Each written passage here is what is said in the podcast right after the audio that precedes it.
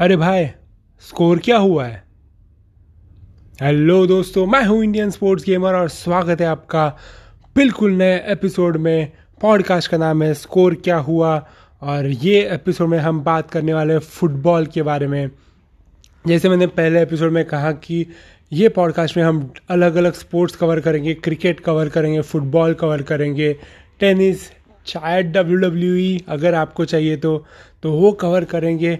पर हर एक स्पोर्ट का हर एक अलग अलग एपिसोड रहेगा ताकि जिनको वो स्पोर्ट पसंद नहीं है वो अवॉइड कर सके और जिनको पसंद है वो भाई लाइक कर दो, शेयर करो और इसमें सब्सक्राइब जो भी कुछ है फॉलो करो भाई।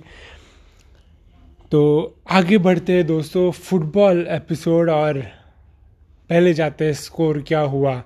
दो बड़े मैचेस ऑलरेडी हो गए वीकेंड के। पहला था बुंडेसलीगा में Borussia Dortmund versus E Frankfurt और बोरुशिया डॉर्टमंड ने बहुत कन्विंसिंगली फ्रैंकफर्ट को हरा दिया है, 4-0 से मैच जीता है।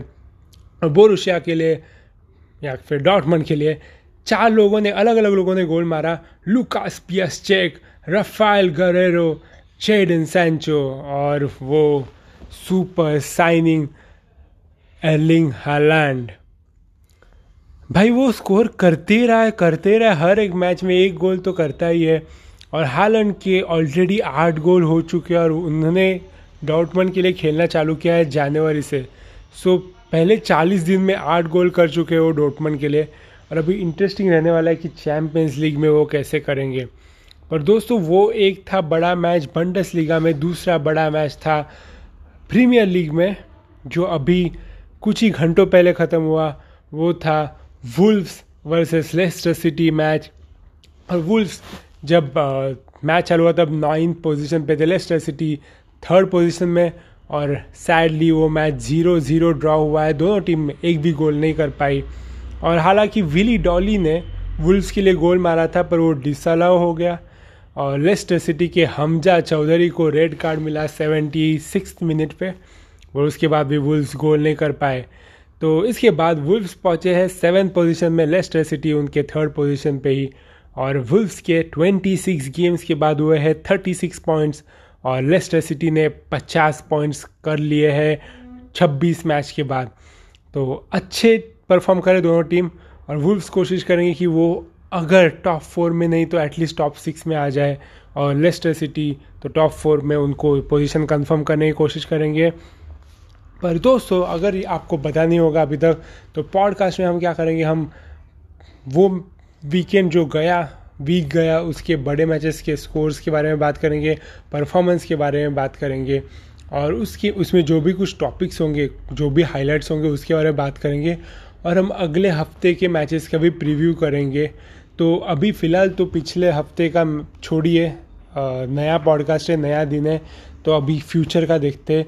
अभी जो वीकेंड चालू है और जो वीक आगे आने वाला है उसके बारे में बात करते हैं दोस्तों। तो पहले हम देखेंगे कि वीकेंड में कौन से बड़े मैचेस हैं। मैं जाऊंगा यूरोप के 5 बड़े लीग्स में और हालांकि 4 बड़े लीग्स और एक फ्रांस का लीग। तो उसके बड़े मैचेस के बारे में बात करेंगे, बड़े टीम्स के बारे में बातें करेंगे और फिर एंड में 2 टॉपिक्स कवर करेंगे। पहला टॉपिक जो ब्रेकिंग न्यूज़ था कल, चैम्पियंस लीग ने मैनचेस्टर सिटी को बैन कर दिया है 2 साल के लिए और उसके साथ उनको पेनल्टी भी भरना पड़ेगा। और वो दूसरी बात है, पैसे तो उनके पास बहुत है पर 2 साल के लिए बैन किया है तो अगले साल मैनचेस्टर सिटी चैम्पियंस लीग नहीं खेलेगा। क्या होगी उसकी कॉन्सिक्वेंसेस, उसके बारे में बात करेंगे। और दूसरा टॉपिक है चेल्सी ने उनका पहला साइनिंग कर दिया है 2020 का, हकीम ज़िएच जो कि अयाक्स के प्लेयर है, उनके बारे में बात करेंगे। तो दोस्तों पहले जाते हैं वीकेंड के और अगले हफ्ते के आधे हफ्ते तक के बड़े मैचेस के बारे में। पहले जाते हैं जर्मनी में बुंडेसलीगा की तरफ क्योंकि फ़िलहाल सबसे ज़्यादा एक्साइटिंग जो कंपटीशन चालू है वो है बुंडेसलीगा। वहाँ पे 4 टीम्स टॉप पोजीशन के लिए कंटेस्ट कर रहे हैं। पिछले 8 साल से बायर्न म्यूनिख जीतते आ रहे और हालांकि कुछ सीज़न के लिए बोरुशिया डॉर्टमंड ने ज़रूर कंपटीशन दिया पर जीत नहीं पाए। फाइनली ये सीज़न में डॉर्टमंड कंपटीशन दे रहे, उसके साथ आरबी लीप्जिग कंपटीशन दे रहे और एम ग्लैडबाच भी कंपटीशन दे रहे हैं। अगर आपको एम ग्लैडबाच का फुल फॉर्म पता होगा या फिर कैसे प्रोनाउंस करते पता होगा तो ज़रूर मुझे बताइए। मेरा ट्विटर हैंडल है SKH Podcast, तो उसके बारे उधर मुझे बताइए कैसे प्रोनाउंस करने का। पर वो चारों टीम मैं आपको पॉइंट्स बताऊंगा। बायर्न म्यूनिख ने 21 गेम खेले, 21 गेम्स खेले हैं, 43 पॉइंट्स कमाए हैं। डॉर्टमंड ने 22 गेम्स, एक गेम ज़्यादा खेला और 42 पॉइंट्स, तो एक पॉइंट से कम है बायर्न से, पर एक गेम ज़्यादा भी खेला है तो बायर्न म्यूनिख को एडवांटेज है। पर आरबी लेप्जिग ने सेम बायर्न जितने 21 गेम्स खेले और 42 पॉइंट्स कमाए हैं, तो एक पॉइंट कम है सिर्फ उनका। और जो एम ग्लैड बैच है उन्होंने 20 गेम्स खेले और 39 पॉइंट्स है, तो अगर वो 21st गेम जीतते हैं तो आएंगे लिप्जिग के बराबरी पे और डॉर्टमंड के भी बराबरी पे, पर डॉर्टमंड का एक एक्स्ट्रा गेम होगा। तो चार टीम कंटेस्ट कर रहे हैं नंबर वन पोजीशन के लिए, और ये इतना एक्साइटिंग तो हमें आजकल दिखने नहीं मिलता। सीरिया में यूवेंटस जीतता जा रहा है, प्रीमियर लीग में भी पिछले 2 साल मैनचेस्टर सिटी, हालांकि पिछले साल ज़रूर मैनचेस्टर सिटी और लिवरपूल के बीच में वो कंपटीशन था, पर चार टीम एक टाइम पे हमें दिखने ही नहीं मिलते। तो बहुत ही एक्साइटिंग सीज़न है दोस्तों। अगर आपको ओवरऑल फुटबॉल पसंद है तो आप बुंडेसलीगा ये साल मिस नहीं कर सकते, स्पेशली जो अभी एंड होने वाला है सीज़न का, बहुत एक्साइटिंग है। तो बोरुसिया डॉर्टमंड का ये वीक का मैच ऑलरेडी ख़त्म हो चुका है, जैसे हमने बात किया 4-0 से जीत गए हैं वो, पर अभी जो 3 मैचेस बाकी है तो आरबी लेप्जिग खेलने वाले हैं वर्डर ब्रेमेन के साथ, जो कि आज 8 बजे मैच है उनका, आज सैटरडे है तो सैटरडे को 8 बजे उनका मैच है वर्डर ब्रेमेन के साथ। तो वर्डर ब्रेमेन जो है वो 17 पोजीशन पे रिलीगेशन के थोड़े से ऊपर है, यानी कि रिलीगेशन पॉइंट पे ही है। तो आरबी लेप्जिग के लिए आसान होना चाहिए वो जीतना। उनके जो प्लेयर है टीमो वर्नर, वो बहुत ही बढ़िया फॉर्म में है, तो आई थिंक आरबी लेप्जिग को ये आसान जीत होनी चाहिए। फिर जो एमग्लैड बैच है वो खेलने वाले हैं डसेल्डॉर्फ से, तो डसेल्डॉर्फ भी 16 नंबर पे है लीग में, तो एमग्लैड बैच को भी तकलीफ़ नहीं आनी चाहिए। 11 बजे मैच है उनका। और तीसरा जो बड़ा मैच में खेलने वाला था वो है बायर्न म्यूनिख का कॉन के साथ, वो है कल संडे को 8 बजे। तो कौन जो टीम है वो भी 13 पोजीशन में, तो तीनों टीम्स के लिए आसान मैच है और आई थिंक तीनों टीम्स ये मैच जीतने चाहिए लॉजिकली स्पीकिंग, तो ऑन पेपर जीतने चाहिए। अभी एक्चुअल मैच में क्या होता है वो तो देखते हैं। पर ये था बुंडेसलीगा का सिचुएशन। अब हम जाते हैं जर्मनी से फ्रांस की तरफ, और फ्रांस का तो भाई पिछले कुछ सालों से PSG जीतता जा रहा है और ये साल भी जीतने ही वाला है। Mbappe, Neymar, Cavani, Angel Di Maria, बहुत बढ़िया प्लेयर्स हैं उनके पास, और ये साल भी ऑलरेडी 61 पॉइंट्स कमाए हैं 24 गेम्स में, लीड कर रहे हैं और 12 पॉइंट का लीड है उनके पास। जो सेकंड टीम है मार्सिल, वो है 49 पॉइंट्स पे, तो आसान रहने वाला है PSG के लिए, और वो इस बार चैम्पियंस लीग पे कॉन्सेंट्रेट कर सकते हैं क्योंकि लीग तो अभी आ गया है हाथ में, अभी चैम्पियंस लीग पे कोशिश कर सकते हैं। तो उनका ये वीकेंड का मैच है अमियंस के साथ, जो कि 19th पोजीशन पे सेकंड लास्ट है ग्रुप में, तो आई थिंक यहाँ पे एक गोल्स गैलर हो सकता है, 4-5 गोल देखने मिल सकते हैं। तो ये मैच अगर आपको देखना हो तो सिर्फ गोल्स के लिए देखें, बाकी तो ये मैच में कुछ ज़्यादा कंपटीशन नहीं रहने वाला है। फिर हम उधर से जाते हैं सीरिया की तरफ, इटली में सीरिया, और यहाँ पे यूरोप का सेकंड बेस्ट कंपटीशन चालू है। पहला मैंने कहा जर्मनी में बुंडेसलीगा, और अभी सेकंड बेस्ट है इटली में सीरिया, जहाँ पे 3 टीम्स कॉम्पीट कर रहे हैं नंबर 1 पोजीशन के लिए। यहाँ भी पिछले कुछ सालों से यूवेंटस जीतता जा रहा है, पर इस साल इंटर मिलान आ गया है, एंटोनियो कॉन्टे को मैनेजर बनाया और उन्होंने आके अपना कमाल दिखाया है। फिर यूवेंटस के मारूजियो सारी नए कोच है और उनको अभी तक एडजस्ट करने में थोड़ा समय लग रहा है, इसलिए इंटर कम्पीट कर रहे। पर अभी जो डार्क हॉर्स है वो है लाजियो ने कमाल कर दिया है। सर को इमोबाइल ने 23 गेम में 25 गोल कर दिए ऑलरेडी, तो हर मैच में वो एक से ज़्यादा गोल स्कोर कर रहा है और पूरे यूरोप में फ़िलहाल वो लीड कर रहा है। और लाजियो को तो चैम्पियंस लीग भी नहीं है, तो अगर आप देखे जाए तो उनको सबसे ज़्यादा एडवांटेज, क्योंकि इंटर और यूवेंटस दोनों चैम्पियंस लीग में खेलेंगे, तो इंटर खेलेगी यूरोपा लीग में यूवेंटस खेलेगी चैंपियंस लीग में, तो दोनों को उधर भी प्लेयर्स कॉम्पीट करना पड़ेगा। उधर शायद इंजरी हो सकता है, टायर्डनेस आ सकता है, फैटीग आ सकता है, तो लाज़ियो को बहुत बड़ा एडवांटेज है यहाँ पे यूवेंटस और इंटर को हराने का। पर ये बहुत बढ़िया कंपटीशन है। आप देखिए अगर पॉइंट्स टेबल को, तो तीनों ने 23 मैचेस खेले हैं। इंटर ने 23 मैचेस में 54 पॉइंट्स कमाए हैं, यूवेंटस ने 23 मैचेस में 54 पॉइंट्स कमाए हैं और लाज़ियो ने 23 मैच में 1 पॉइंट कम 53 पॉइंट्स कमाया है। तो तीनों एक साथ ही जा रहे हैं आगे। और ये संडे को तीनों के मैचेस है। अटलांटा जाने वाली है रोमा के साथ, सॉरी अटलांटा नहीं है इसमें, जो चौथी टीम है वो है अटलांटा, और वो एक्चुअली चैंपियंस लीग में है इस बार और बहुत लोगों को सरप्राइज़ किया है उन्होंने। तो अटलांटा वर्सेस रोमा ये वीकेंड का सीरिया ए का सबसे बड़ा गेम है। नंबर 4 टीमें और नंबर 5 टीमें, अटलांटा नंबर 4 पे है फिलहाल, रोमा नंबर 5 पे, और अगर रोमा ने अटलांटा को हराया तो वो चैंपियंस लीग के कंटेंशन में आ सकती है। तो वो बहुत बड़ा गेम है। वो सैटरडे नाइट 1:15 को, यानी कि टेक्निकली संडे को होने वाला है। फिर दूसरा मैच, अगर आपको चाहिए बड़ा मैच नहीं है पर ये यूवेंटस का मैच है और वो खेलने वाले हैं ब्रेसन के सामने, जो कि 19 नंबर पे है। मैं ब्रेसन का प्रोनाउंसिएशन गलत कर रहा हूँ पर वो फ़िलहाल 19 नंबर पे है। यहाँ पे थोड़ा बैकग्राउंड में आपको तकलीफ़ होगी क्योंकि काम चालू है, पर फ़िलहाल हम आगे बढ़ते हैं। तो यूवेंटस को जीतना बहुत आसान होने वाला है। 19 नंबर वाला ऑपोजिशन है, ऑलरेडी रिलीगेशन जोन में है। और जो लाज़ियो का मैच है वो है इंटर के साथ।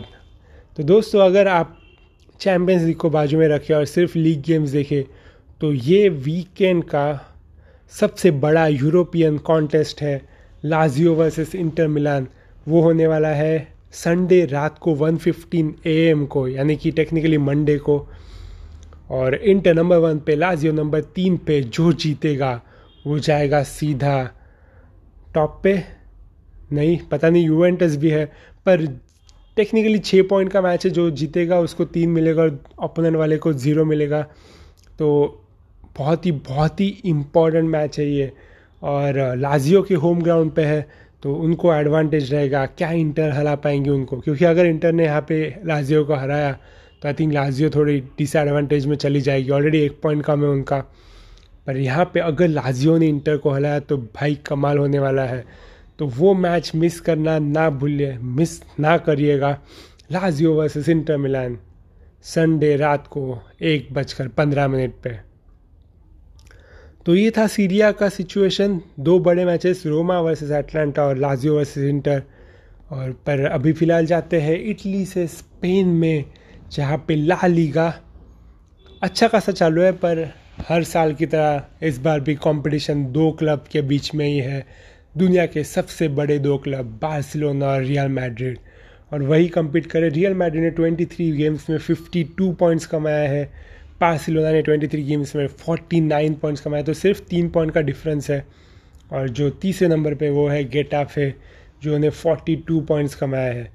तो रियल मैड्रिड को एडवांटेज है, पर आपको पता है अभी भी 15 गेम बाकी है तो कुछ भी हो सकता है।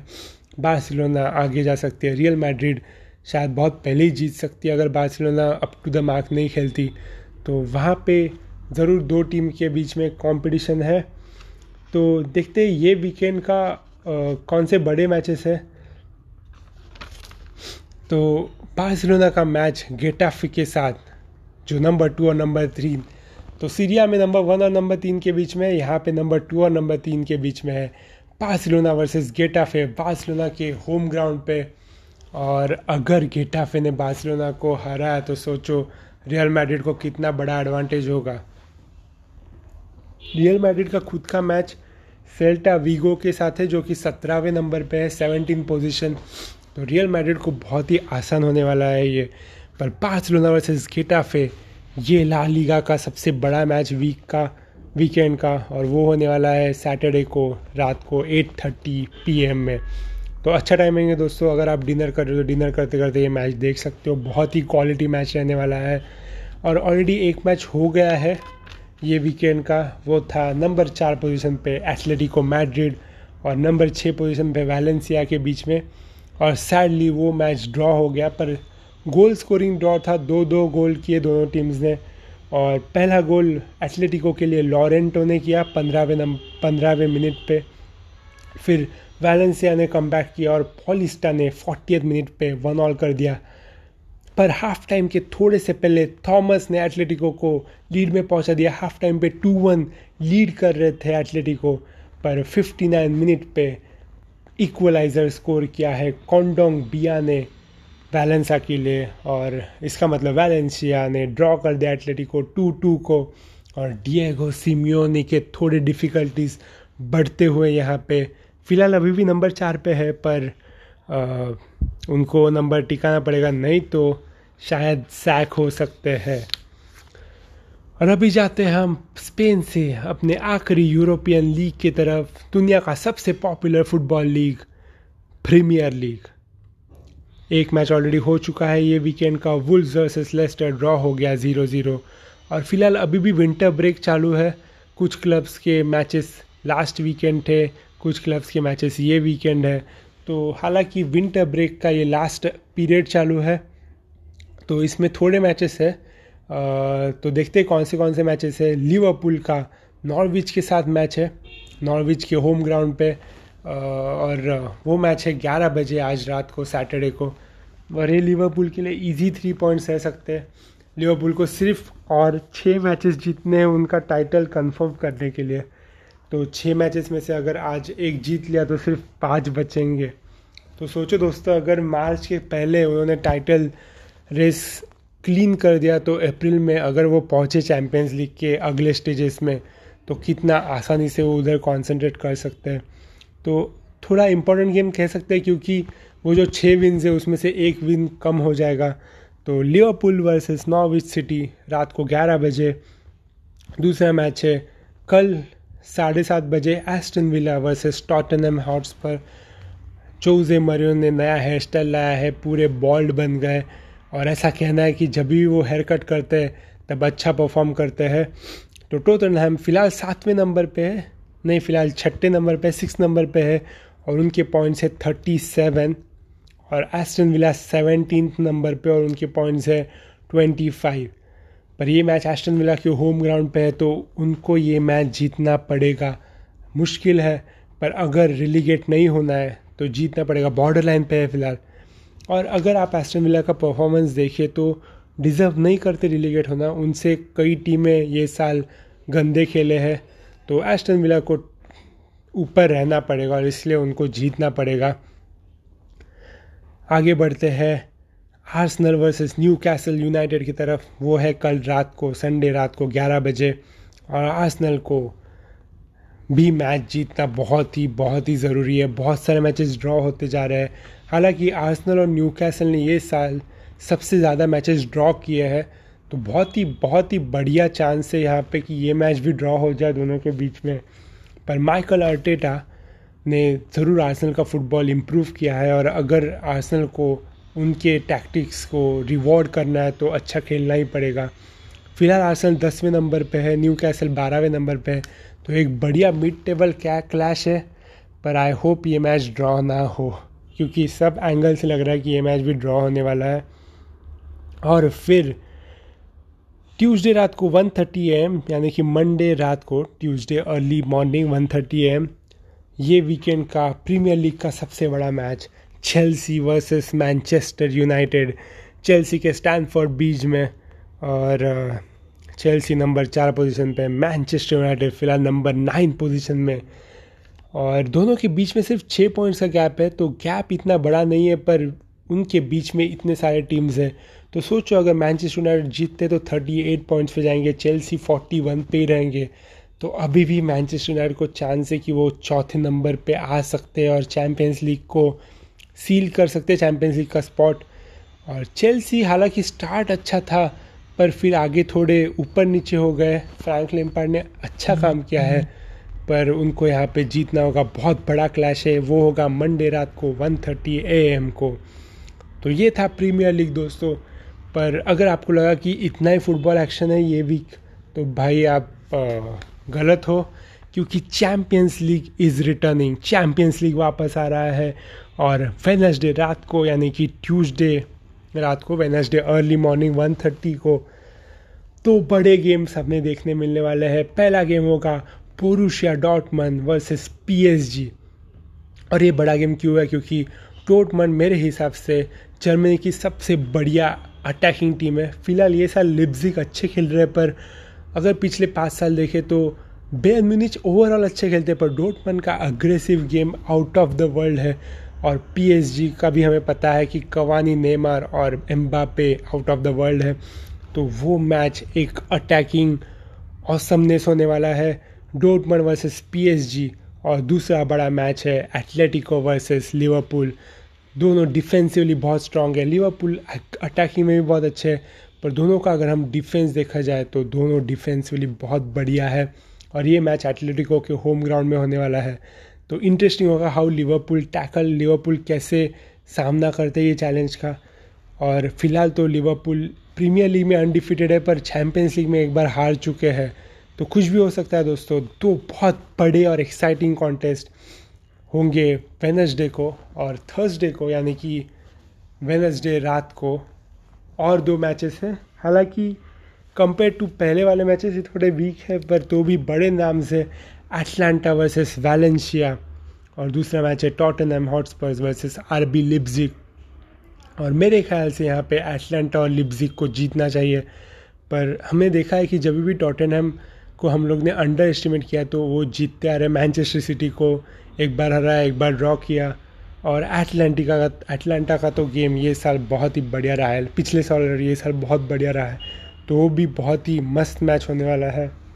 और दोस्तों ये सब मैचेस के हम रिव्यू, एनालिसिस, स्टैट्स सब कवर करेंगे अगले एपिसोड में। तो अगर दोस्तों आपने फॉलो नहीं किया होगा तो फॉलो कर दीजिए। मेरा ट्विटर हैंडल भी है SKH पॉडकास्ट, और जहाँ भी आप ये पॉडकास्ट सुन रहे हो वहाँ पे फॉलो कर दीजिए दोस्तों। अब जाते हैं 2 बड़े टॉपिक्स पे ये वीक के, और उसके बाद हम ये पॉडकास्ट को ख़त्म करेंगे, ज़्यादा लंबा नहीं खींचेंगे इससे। पहला बड़ा टॉपिक है Manchester City ban from Champions League. जी हाँ, मैनचेस्टर सिटी को बैन कर दिया है, और इसका मतलब अगले 2 साल 2021 to 2023 Manchester City Champions League नहीं खेल सकते। तो ये क्यों बैन किया? तो अपेरेंटली क्या हुआ है, जो FFP है फुटबॉल का रेगुलेटरी बॉडी, उन्होंने देखा है कि उनके जो स्पॉन्सर्स थे उनका बहुत ही जो प्राइजिंग था वो इन्फ्लेटेड प्राइजिंग किया है मैनचेस्टर सिटी ने, to meet the Champions League का जो रिक्वायरमेंट है वो मीट करने के लिए बहुत ही इन्फ्लेशन लाया गया उनके स्पॉन्सरशिप डील्स में, और इसलिए उनको गिल्टी डिसाइड किया है। हालांकि ये चीज़ हुई थी 2011 में भी, तभी 10 टीम्स गिल्टी फाइंड हुए थे, उसके बाद एक बार 2014 में भी हुआ था, और अभी ये तीसरी बार हो रहा है। तो फाइनली 2 साल का बैन लाया है मैनचेस्टर सिटी पे, और इसके साथ 30 मिलियन का पेनल्टी भी डाला है। तो 30 मिलियन पेनल्टी भाई ठीक है भर देंगे, पर जो बैन है वो बहुत ही क्रूशल हो सकता है। क्रूशल क्यों हो सकता है? क्योंकि पहला रीज़न पेप गार्डियोला, आपके पास दुनिया के सबसे बेस्ट मैनेजर है, और उनका कब से टारगेट एक ही है कि चैम्पियंस लीग जीतना है मैनचेस्टर सिटी को। लीग तो जीत गए 2 बार, एक बार 100 पॉइंट्स भी कमाए, दूसरे बार 98, पर अभी नेक्स्ट टारगेट क्या है? Champions League. और ये साल ज़रूर चांस है, वो प्रूव कर सकते हैं कि अगले 2 साल हम नहीं है, पर ये साल हम जीत के जाएंगे। पर अगर नहीं जीते तो नेक्स्ट ईयर टारगेट क्या होगा? अगर ये साल चैम्पियंस लीग नहीं जीत पाए तो पेप गार्डियोला का टारगेट क्या होगा? FA कप जीत लिया, लीग कप जीत लिया, प्रीमियर लीग जीत लिया, तीनों साथ में जीत लिया, सब कर दिया है, सिर्फ बाकी है चैम्पियंस लीग। और अगर उसके लिए कम्पीट भी नहीं कर पाए तो भाई क्या होगा? तो क्या पेप गार्डियोला छोड़ के जाएंगे अगर मैनचेस्टर सिटी का बैन कंटिन्यू रहा? क्या प्लेयर्स छोड़ के जाएंगे? आप सोचो, जैसे कि केविन डिब्रॉय ने, लेरॉय साने, रहीम स्टर्लिंग, इतने बड़े बड़े प्लेयर्स है, यंगस्टर्स है अभी भी, और उनका ज़रूर प्लान रहेगा चैम्पियंस लीग जीतने का। और 2 साल अगर उनको नहीं मिला वो चांस, तो क्या वो उतने मोटिवेटेड भी रहेंगे? तो वो भी एक सोचने वाली बात है कि क्या पेप गार्डियोला छोड़ेंगे, क्या प्लेयर्स छोड़ेंगे टीम को? तो ये बहुत बड़ा टॉपिक बन गया है, और एक ऐसे भी देखना इंटरेस्टिंग होगा कि फिर क्या मैनचेस्टर सिटी यूरोपा लीग में खेल पाएगी या पूरे यूएफा कॉम्पिटिशन से बैन है, क्योंकि अगर वो नंबर 1 to 4 में आ जाते हैं अगले साल भी ये साल भी, तो अगले साल वो क्वालिफाई होते पर वो खेल नहीं पाएंगे, तो उसकी जगह पे कोई दूसरा टीम जाएगा, तो शायद नंबर 5 पे जो टीम होगा वो क्वालिफाई होगा। तो इसलिए ये साल नंबर 5 स्पॉट भी इम्पोर्टेंट बनता है, क्योंकि अगर मैनचेस्टर सिटी बैन है तो नंबर 5 पे जो टीम होगा वो मोस्टली क्वालिफाई होगा चैम्पियंस लीग के लिए, और फिर मैनचेस्टर सिटी शायद यूरोपा लीग के लिए क्वालिफाई होंगे, पता नहीं, तो वो भी देखना पड़ेगा। और इसके अगेंस्ट मैनचेस्टर सिटी ने अपील भी फाइल किया है, और होपफुली उसका रिज़ल्ट जो आएगा वो जल्द से जल्द हमें मालूम पड़ेगा, क्योंकि सबकी निगाहें और नज़रें इसकी तरफ पड़ी है कि क्या मैनचेस्टर सिटी, जो कि इंग्लैंड का फ़िलहाल सबसे बड़ा क्लब है, वो चैम्पियंस लीग खेल पाएगी। नंबर 2 टॉपिक है हकीम ज़िएच का। इसके बारे में सिर्फ हम एक झलक लेंगे न्यूज़ का कि चेल्सी ने उनको साइन किया है 40 मिलियन पे, अयाक्स के प्लेयर है और अच्छा प्राइस मिला है, अच्छे प्लेयर भी है, मिडफील्डर है, और बहुत अच्छा साइनिंग है फ्रैंक लैम्पार्ड का। और हमें पता है कि चेल्सी को ये साल, हालांकि पिछले साल ट्रांसफ़र बैन था तो एक भी प्लेयर वो साइन नहीं कर पाए, तो और उसमें एडन हज़ार्ड को सोल्ड करना पड़ा था, तो अभी ये साल बहुत सारे साइनिंग करने पड़ेंगे, और इसमें से शुरुआत की है हकीम ज़िएच से, और बहुत ही बढ़िया प्लेयर है। अयाक्स का हमने देखा जो लास्ट ईयर चैम्पियंस लीग के सेमीफाइनल में पहुंच गए थे, वो पूरे क्रॉप में से one of the best player है। हालांकि ऑलरेडी फ्रैंकी डियोंग बार्सिलोना चले गए, मैथ्यू डिलीट यूवेंटस चले गए, और अभी हकीम ज़िएच चेल्सी जा रहे हैं। दुसान तारिक भी है जो कि अटैकर है, तो बहुत बढ़िया प्लेयर है। आप देख सकते हो कि अयाक्स ये सब होम ग्रोन करके कितना बढ़िया एडवांटेज ले रहे, कितना प्रॉफिटेबल भी है उनके लिए ये सब।